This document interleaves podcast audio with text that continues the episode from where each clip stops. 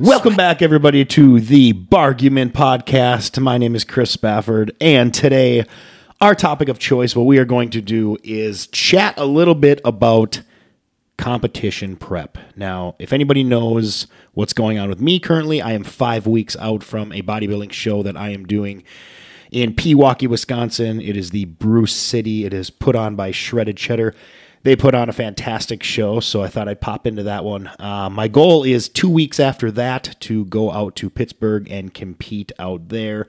I'm going to take a little swing into the Masters division now that I am old man. I'm uh, 37, 38.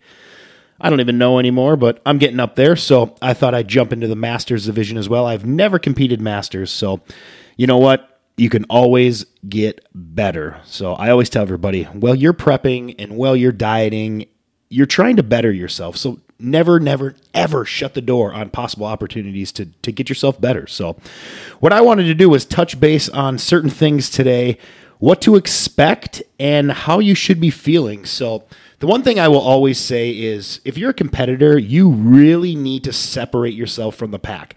Now, there are a million bodybuilders and bikini competitors out there, but what are you doing to separate yourself from the pack? So, I always tell everybody look in the mirror before you even hire a coach or before you even think about doing a show and make eye contact with that person and say, Are you ready?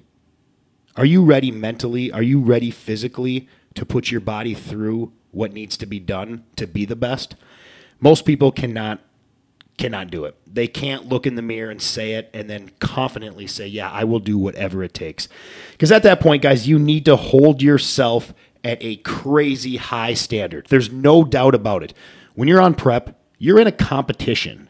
You guys know what competition is? You want to be the best. Why else do you compete if you don't want to win? I know what's going on in this day and age and, and participation ribbons and trophies and all that bullshit. Anybody that knows me knows damn right that stuff is absolutely pathetic. There, there's no room for that. Um, competition's all about being the best.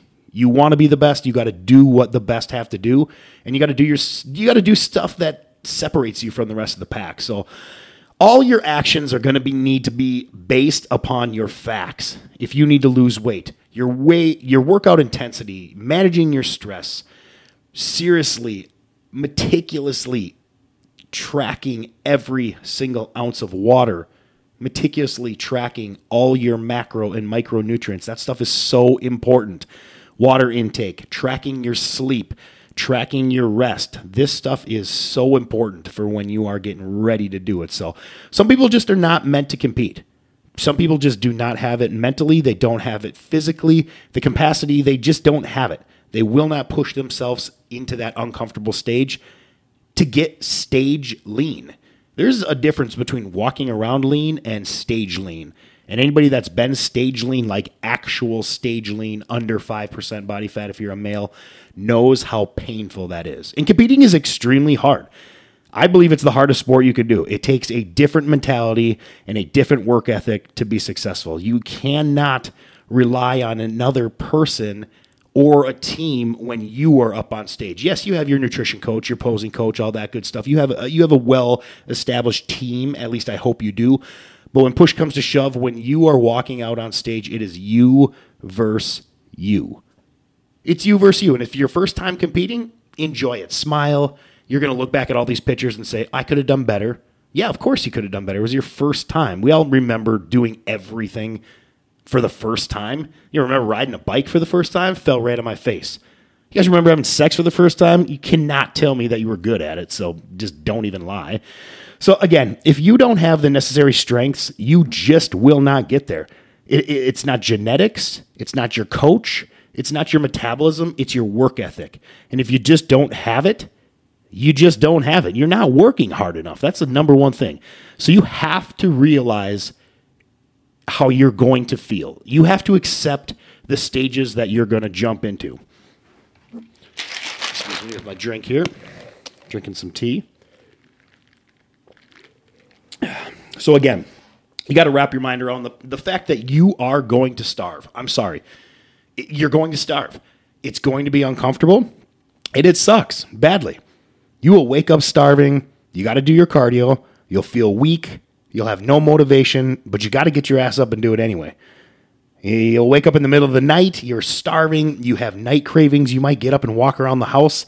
I know this sounds absolutely crazy, but I would wake up in the middle of the night so hungry. I would go downstairs and I would look in the kitchen and I swear I just had a dream that I was cooking scrambled eggs and like making a bunch of food. So I had to look in the sink to even see if the pots and pans were there because I believed it. I was so deep into my hunger stage and so deep into a dream that I was cooking I went downstairs to see if it actually happened. That's absolutely asinine. It's crazy. But again, if you want to be stage lean and you want to be the best of the best and the best version of you, you got to be willing to do that stuff.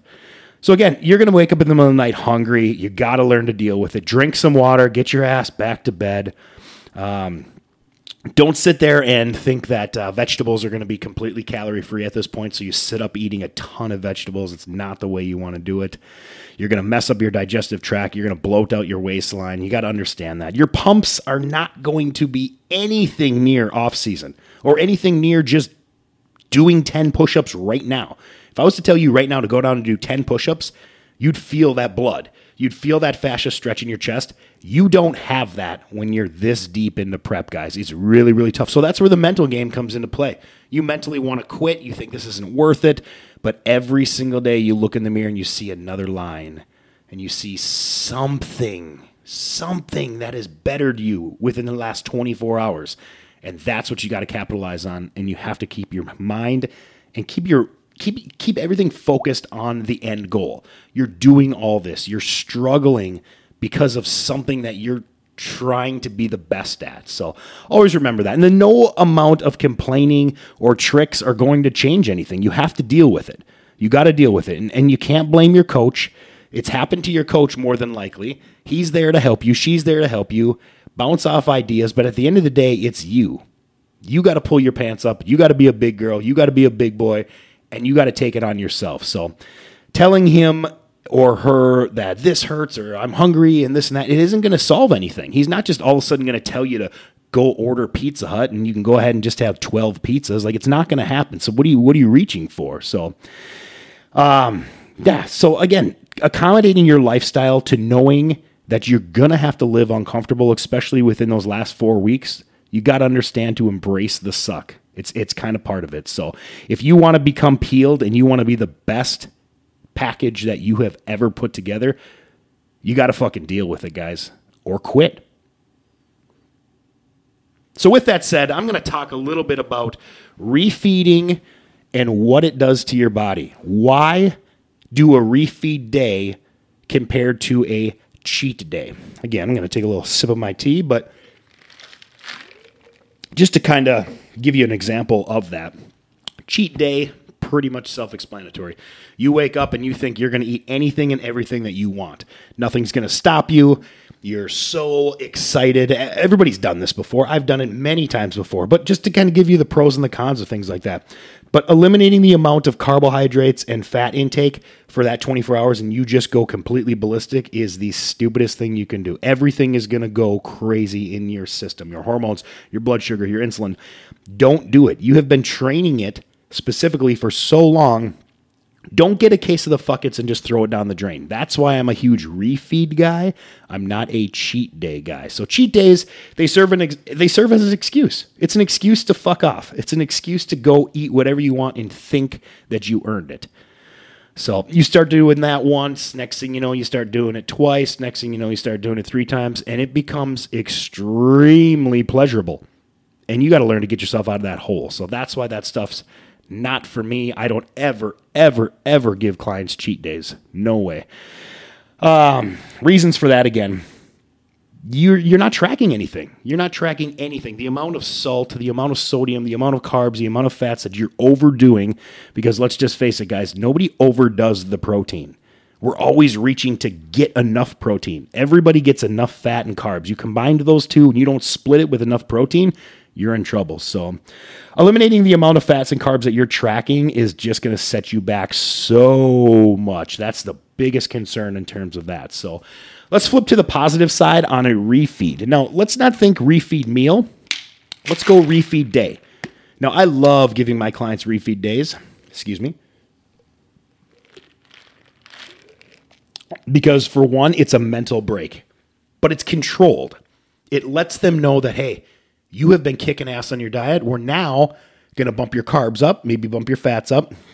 Proteins are kind of up to you what you want to do with it. But me personally, I like to bump up the carbs for sure. And I pay attention to where their fats are at. So, increasing your carbohydrate intake around your maintenance and surplus is the thing you're looking for with this, especially if you're working out that day, which I highly recommend because you're going to have an excellent workout. Your pumps are going to be extremely pleasurable. So, looking at that refeed day. Again single day refeeds serve as a mental break from your diet. Just just the whole i earned it. You know every 6 days every 12 days every month whatever it would be that you'd get an assigned refeed day that stuff is so important. And it's not even that you just have to do one day. You could do two days. I have some clients that they kick so much ass that i refeed them two days in a row. It's incredible. They come back so so proud of themselves, so enhanced, so ready to kick ass, and just mentally think about like getting a brand new car. You get in that new car and you're just you're all about life and you're kicking ass. So essentially what I'm doing is I'm taking you out of this 87 Buick